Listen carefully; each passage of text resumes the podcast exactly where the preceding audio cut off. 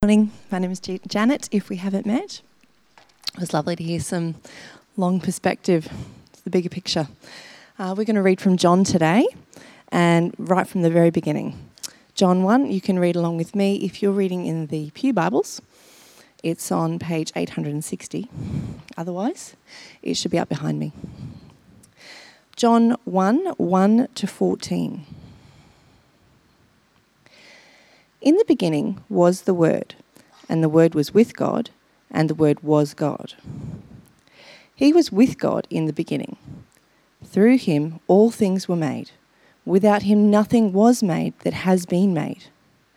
In him was life, and that life was the light of all mankind. The light shines in the darkness, and the darkness has not overcome it. There was a man sent from God whose name was John. He came as a witness to testify concerning that light, so that through him all might believe. He himself was not the light. He came only as a witness to the light. The true light that gives light to everyone was coming into the world. He was in the world, and though the world was made through him, the world did not recognize him. He came to that which was his own, but his own did not receive him. Yet to all who did receive him, to those who believed in his name, he gave the right to become children of God, children born not of natural descent, nor of human decision, or a husband's will, but born of God.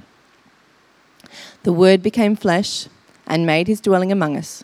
We have seen his glory, the glory of the one and only Son who came from the Father, full of grace and truth. May the Lord bless this word to us. Thanks. Good morning, everyone.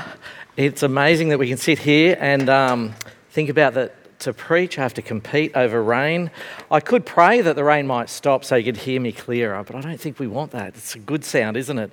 It's also a sound of freshness and rejuvenation and almost new life. And that's exactly what we're talking about this morning. So it is very good to be here, start of a new year, getting into a new book of the Bible and seeing something really fresh in a gospel, in the Gospel of John himself. So how about I pray and then we'll dig a bit deeper. Dear Father, we do thank you for this morning that we can be here. We thank you for the rain we're hearing.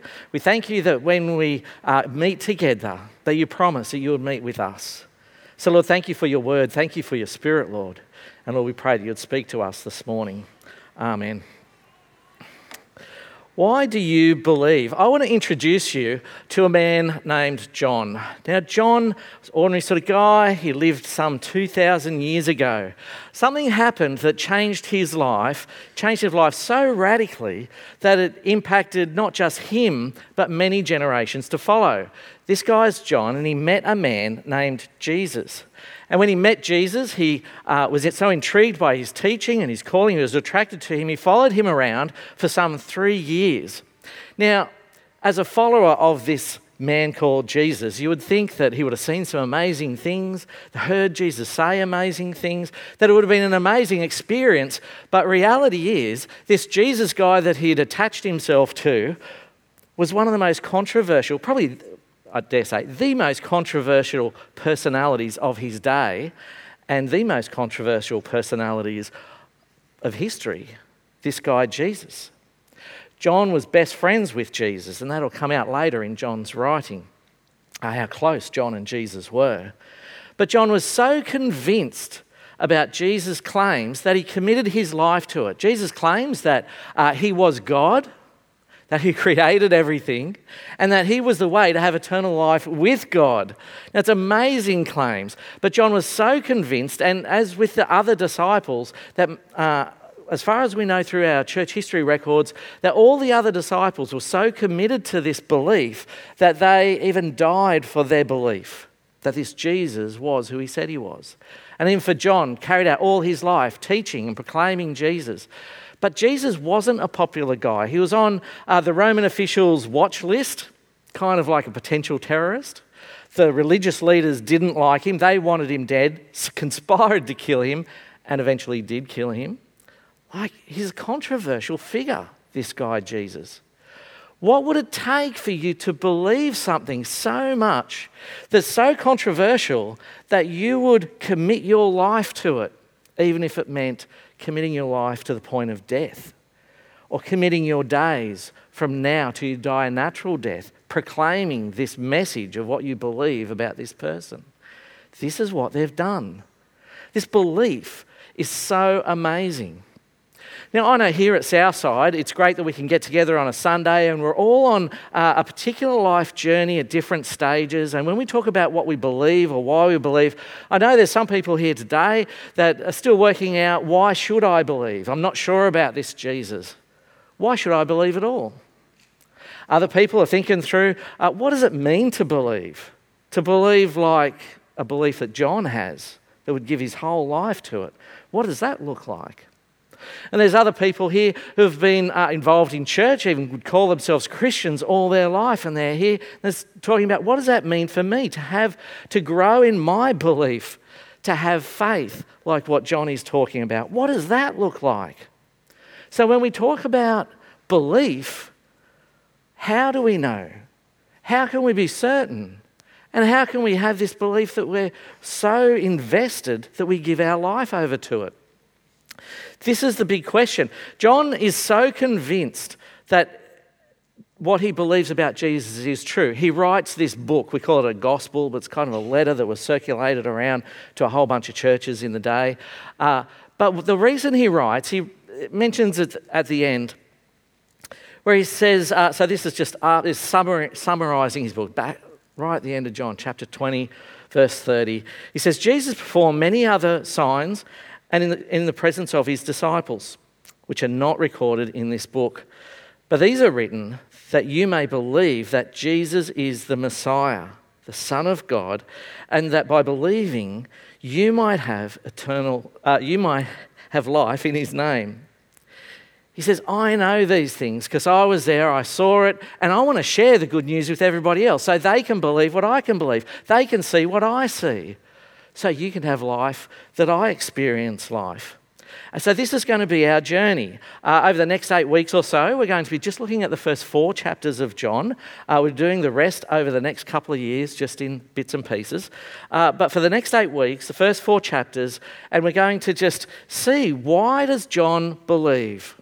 He wants to lay out the evidence. This is why I believe. This is why I'm so invested. This is why I've given my life to it.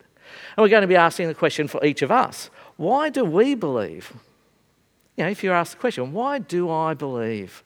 What would I say? It's a different question to what you believe. It's why you believe it. It's a good question, I think, that John lays out. This is why I believe, and he's going to show us the evidence. So this morning, we're just looking at those first 14 verses. Here's a tip for reading John. If you're going to try and get a head start and read through as much of John as you can, would be a good thing to do to get the feel of what he's getting at. But John, he's a Greek. He's writing to a Greek audience, first century Roman Empire. There's a lot of Greeks around. So he engages with that Greek culture, and he uses words in a different way we might use words. So this morning, we're looking at how John is describing Jesus. These first 14 verses are all about Jesus. But I'm not sure whether you notice, he never once mentioned Jesus' name. He uses words like, Jesus is the Word. We'll be looking at that. Jesus is the light. Jesus is the sun.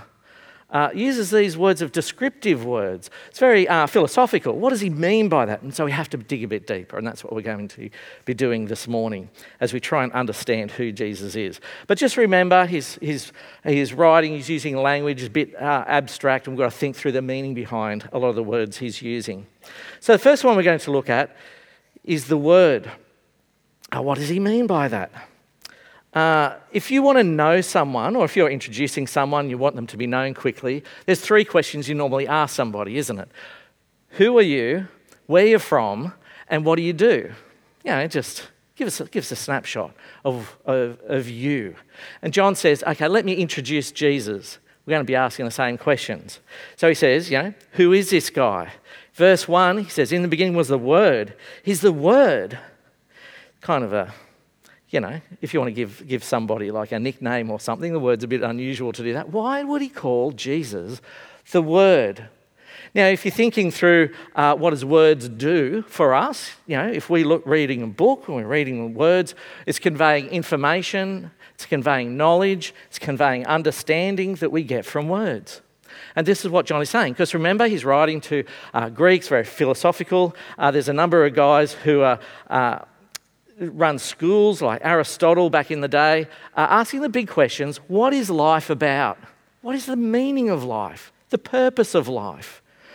Well, John's saying, actually, I've got the word. This guy is the one that can give you knowledge. He's the one who can give you understanding to those big questions of life. So he's the word that can do that. John's saying you need to meet this guy because he's got the answers. Where's he from? Well, in the beginning was the Word. Jesus was there before time even existed, before anything created, before the time of the Greeks. Greeks thought they were such an impressive nation, but before the Greeks, before the Hebrews, before humanity, before anything that we see even existed, Jesus was there. That's the place where he came from. Even before time existed, he was there. That's where he's from. It's interesting that the other Gospels, in their genealogies, so two other Gospels have genealogy. Matthew dates genealogy, Jesus' family history back to Abraham, because that was important to the Jews. Luke dates Jesus' family history in his genealogy back to Adam and Eve. But yet John comes in and says, no, if we're going to be real about this, Jesus' genealogy goes before humanity, with God, was God. That's where he's from. So the last question, well, what do you do? Well, actually, you need to meet this Jesus guy because he created everything. He's the creator of the whole universe. So if he was there before anything existed, there was just God. Well, Jesus must be God. And then if he is God, through God, he created the world. What you see is because of Jesus. It's a little bit like, we need to research this guy. Let's go, let's type up, Google, who is this guy? Go up LinkedIn. Surely LinkedIn's got some information about him. What's your name? What's your age? What's your occupation? Name? We have to look up word. If you look up Jesus, I'm not sure who you might get. But your LinkedIn word, what's your age? Well, pre-time, however you describe that. What's your occupation? I'm the creator of the universe. Big claim, isn't it? You might have, would you like to see a sample of my work? And you click on that and you see a picture of outside your window. Yeah, I did that. Your favourite holiday pics? Yep, I made them. Your favourite people? Yep, I made them too. He made them all through Jesus, that this become possible. So important was Jesus that John says in verse 4, that he's not only the creator of the universe, he's sustainer of the universe. He lets everything exist because of Jesus. Now, if John come here today, met you at church or even met you at morning tea and says, look, I know this guy, I was really close friends with him, he was God and he existed before time and he made everything you see, what would you think? Mate, you need to be talking to a doctor, because that's just impossible. That claim is just way big, too big for us to understand. But we've got to understand that what John is, this is exactly what John is saying. Jesus is so big, we need to stop and think about it. This is who we're talking about. The creator of the universe was God, with God. He was there. This is the man I'm talking about. Now, it's tempting for us to go, well, this guy John's writing from 2,000 years ago, less in education that we might have, a bit primitive in their thinking. Maybe John's a bit gullible in just taking on these claims. Maybe he does need to see a doctor that he's believing them, because nobody should be that gullible, right? But what he's saying, he's going to unpack this throughout his letter. These are the claims, these are the statements, this is what I believe, and we're going to see why he believes it as the journey goes on. But you need to feel the weight of what he's saying. If your Jesus is just a name in a book, somebody's word you use to when you pray, it's not big enough. It's a big Jesus that John is introducing here. This man who is God, he says, I was with him. And you need to meet him too. It's interesting to know, though, somebody like John sees Jesus and believe, but many other people saw Jesus and heard him speak, and they didn't believe. So why did some believe and some didn't? Well, John's going to explain how some people are just in the darkness about this. They're living in darkness. He goes on when he talks about Jesus, and he describes him as the light. The light shines in the darkness, and the darkness has not overcome it. That Greek word overcome, because it's written in Greek, is a little bit of a tricky word. It's kind of, your Bible's translation might say, the darkness has not understood it, or I would say, we haven't got our head around it. If you're in darkness, you can't get your head around this claim of Jesus and who he is, so we don't recognise it. We don't understand, get a grasp of it. But why does he say then that we're in darkness? Why can't we understand Jesus? You know, John saw him and understood. Why can't we, the humanity, see and believe? Now, we need to do a bit of an excursion here, because John, in his opening verses, is really playing a lot on the start of the story back in Genesis chapter 1, in creation. Now, in creation, so he's going to get a few minutes just to see why we're in darkness and how that got set up. So, in the beginning was God. If you know the first verse of the Bible, it's like John saying, in the beginning was the Word. Make that link. There's a whole lot of fancy links here. In the beginning, there was darkness throughout the universe. The universe was empty, it says. But then God sent the light into the darkness. There's a bit of a play on words, whether John's using that deliberately or not. When God created the universe, how did he do it? He spoke and the words went out.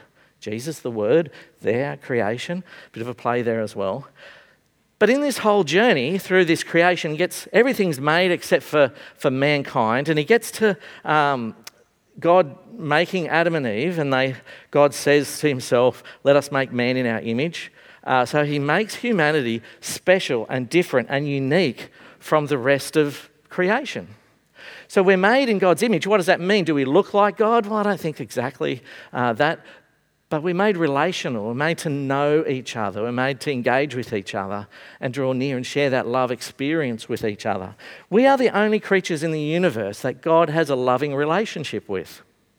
That's interesting, that God has this connection. And we see this played out. So God comes into the garden with Adam and Eve. He hangs out. They could see God at that point and talk to him through that point. Such was the intimacy, the relationship that God had with humanity at that time through Adam and Eve.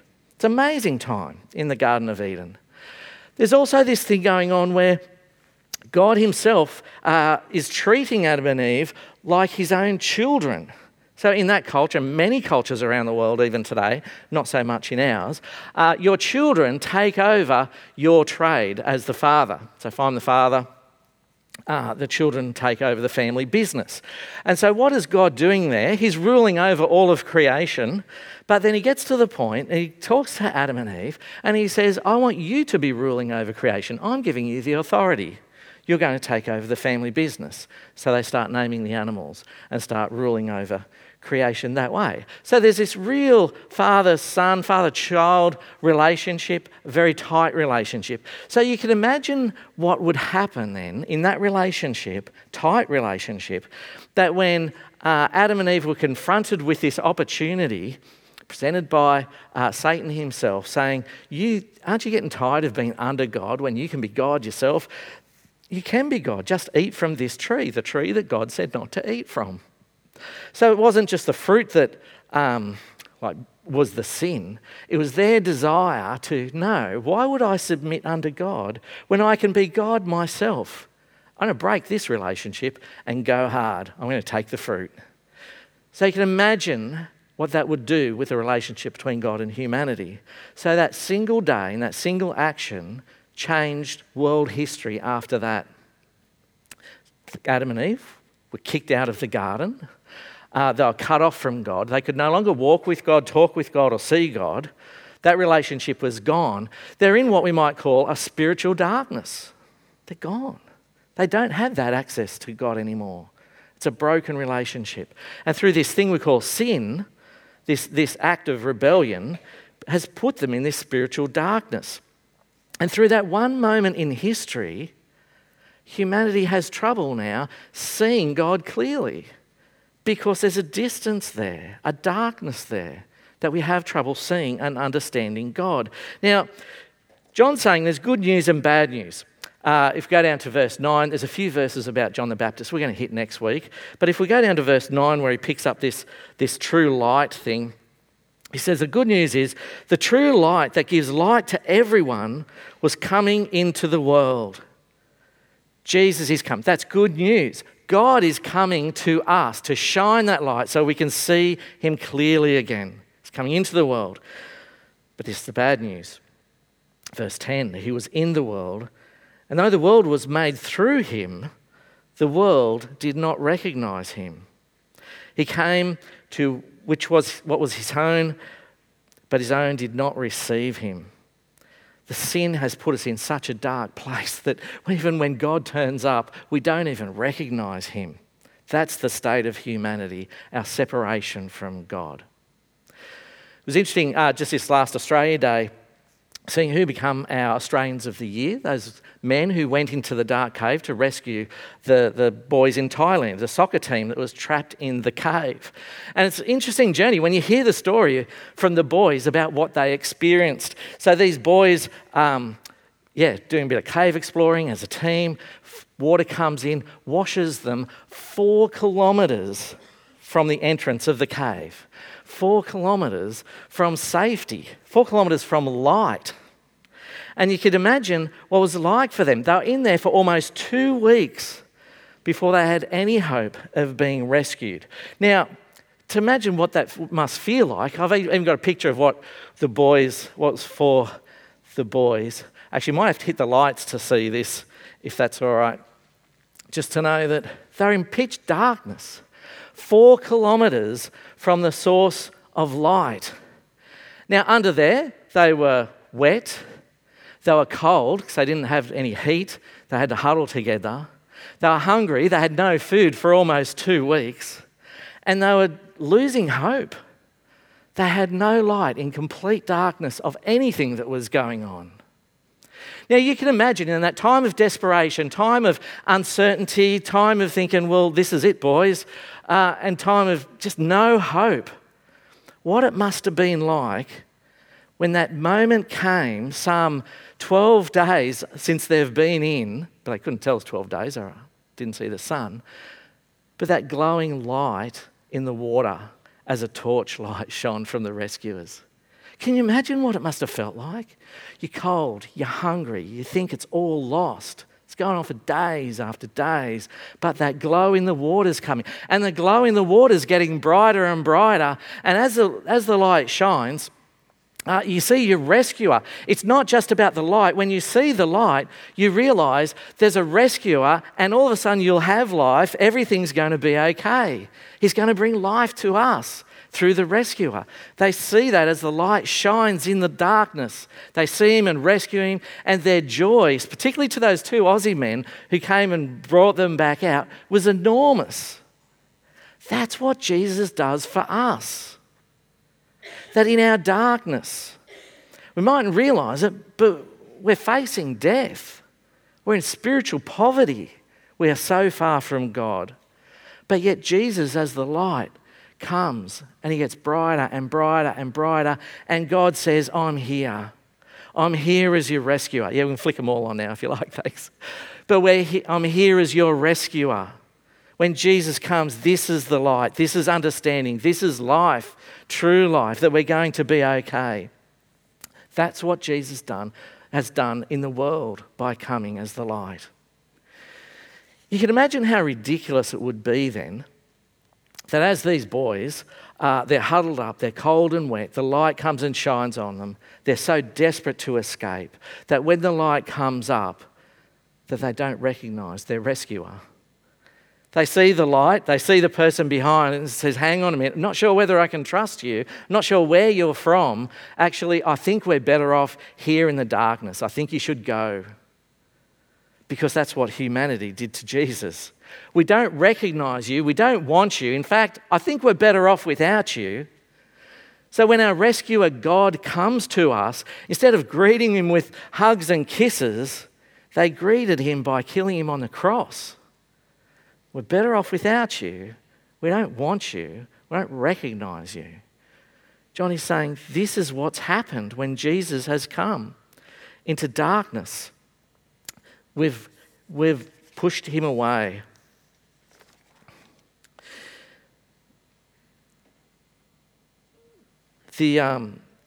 This is what we've all done through Jesus in not recognize him. But John's saying, you need to know this guy. You need to know who he is and do recognize him, because he is your rescuer and he will bring you life. That's who he is. Don't reject him, but receive him and find life. And this will change who you are. Because as he talks about those who rejected Jesus, he does talk about those who receive him. And then he introduces this other term. So we've heard the word, the light. Now it's the sun. This is the sun. This is all about why I believe. But he says, yet to all who did receive him, to those who believed in his name, he gave the right to become children of God. Children born not of natural descent, nor of human decision or a husband's will, but born of God. You know that relationship we're talking about with God, with Adam and Eve in the garden that sounded so nice? This is what Jesus has come to restore. That we can be brought back into the family. That we are part of this relationship, this intimacy, children of God. It's not a word to use lightly. It's a privilege to be the children of God. Now, to fill out this picture, what does it mean to be a child of God? Because there's this other thing going on that he explains a little bit more in verse 14, where he talks about there's God the Father and God the Son. Now, at some point, we need to mention that T word, the Trinity. But this helps us understand who God is and how we relate to him, that there is a Father God. There is Jesus, the Son, who's equally God himself. There's another person in the Trinity, the Holy Spirit, which we'll meet later in John. Now, through this, we can see this family relationship. There is a Father, there is a Son. This is how we get drawn into the relationship. But within this Trinity, it's helpful to see, well, the word Trinity doesn't exist in the Bible. But we get these snippets of God as Father, Son, and Spirit. And how Jesus the light affects that is, for example, in the Old Testament, the name Father, to call God Father, occurs something like 14 times. It's not a new idea to John. There's God the Father named as Father about 14 times. But then when we get to the Gospel of John, it's like Jesus has shone the light. He's the light. He's going to help us understand. The phrase Father comes up over 90 times. Okay, so like in the Old Testament, we're looking at shadows, a bit of a black and white picture. But when Jesus comes, the light that helps us see God clearly, we see the Father clearly, similar to the Spirit. The Spirit's there in the Old Testament, but only gets named every now and again. As soon as we get to John, John's a big fan of the Spirit. He's going to be Spirit everywhere later on in the book of John. It's like we can see God clearer now. And that happens in the New Testament. Living this side of Jesus, we understand God better. So when John talks about this family relationship, now you're in the family, that God the Father is the one that gives you the right to become children of God. It's like God the Father, he's the head of the household, and he sees you outside in the dark. And as the head of the household, he can invite you inside, not just to share a meal, not just to enjoy some hospitality, but come inside and be a part of the family, be one of my children. And he says in verse 13, that you're to be born into the family, not of your parents' choice or your choosing. It's God choosing you. So God's actually sending out the invitation. He's chosen you specifically. He sees you outside and reaches out to you and say, come inside. Not as a visitor. Don't just come and stay the night and go again. No, be part of the family with all the full rights of his children. You take his name, just as he is Christ, we are Christians. We take his privileges and blessings as him as our Father. We take the inheritance, so we will inherit the earth in a heavenly way, in eternity. The New Testament expands all those things, the privilege it is to be adopted into this family that we should never take for granted. It was a few years ago, I think we're going through the book of Galatians. It talks about a lot of adoption, what it means to be adopted into the family. I interviewed Dave Kirshable up the front here because Dave was adopted as a child, and we're talking about what does it mean to be adopted into your family, into this family, and just fleshing that out. It was very insightful. But I remember one question I asked him in front of everybody. I said to him, because what happened, he was adopted. His parents believed they wouldn't be able to have children, applied for adoption, went to a lot of trouble to pick him up at the hospital, not very old, to bring him home, got home, and then they naturally fell pregnant and gave birth to a daughter. Exciting story, exciting news, encouragement for everybody. But I said, doesn't that make an interesting dynamic? You're adopted, she's naturally born. Do you think you're like second best? Because she's like their real child and you've been adopted. And David's answer floored me a little bit. He says, no, I think the exact opposite. They chose me. They had to go put their application forms, they had to do interviews, they had to prove certain things, they went to the hospital, they chose me. With my sister, they just got what they were given. It's kind of, this is, you know, that happens with a baby, right? You just get what you're given.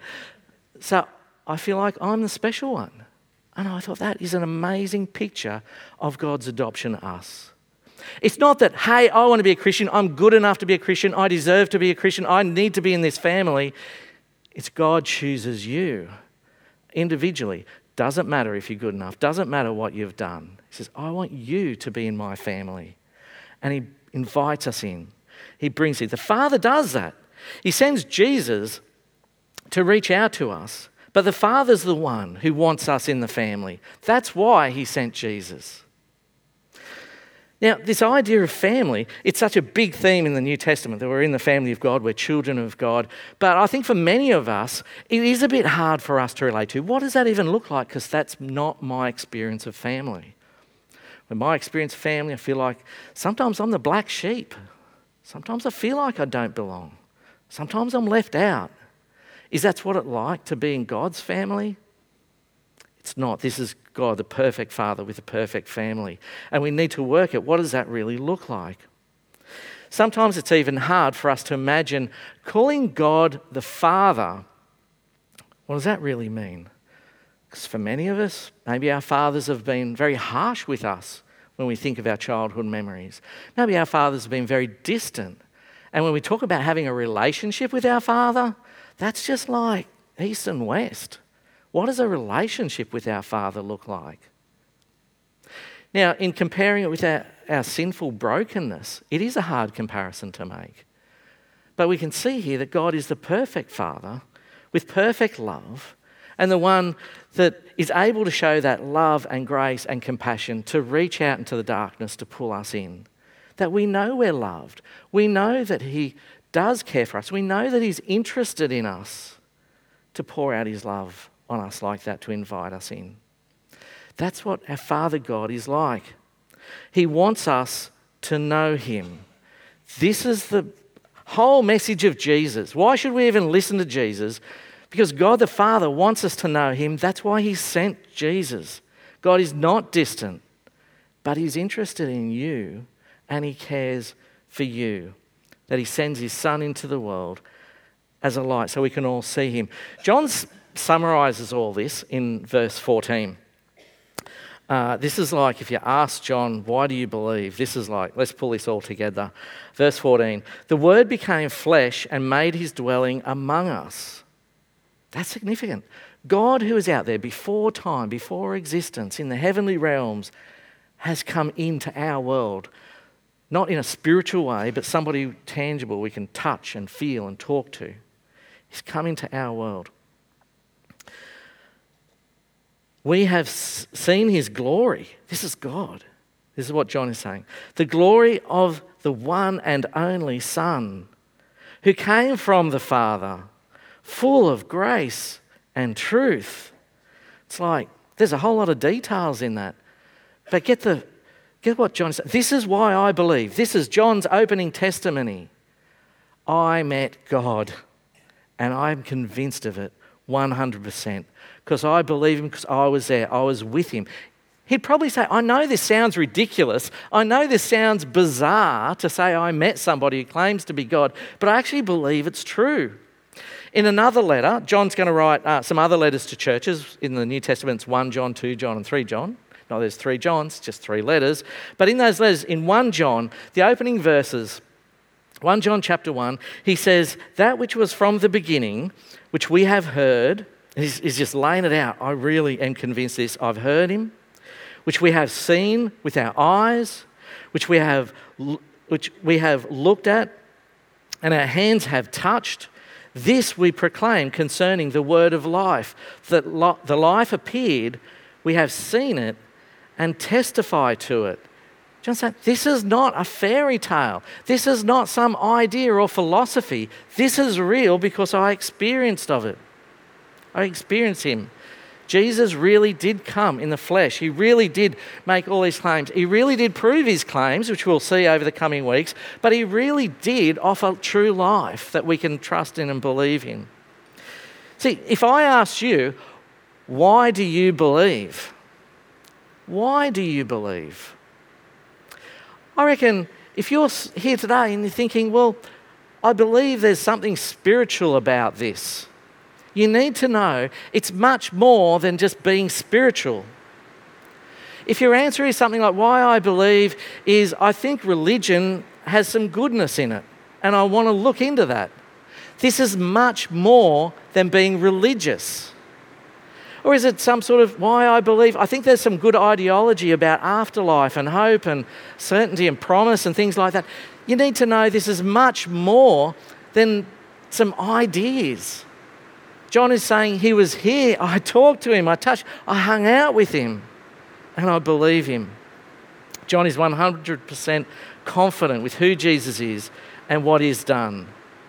And John's writing this so we might have that same certainty, have that same assurance. Why I believe Jesus was historically real and accurate, and he proved that he is who he said he was.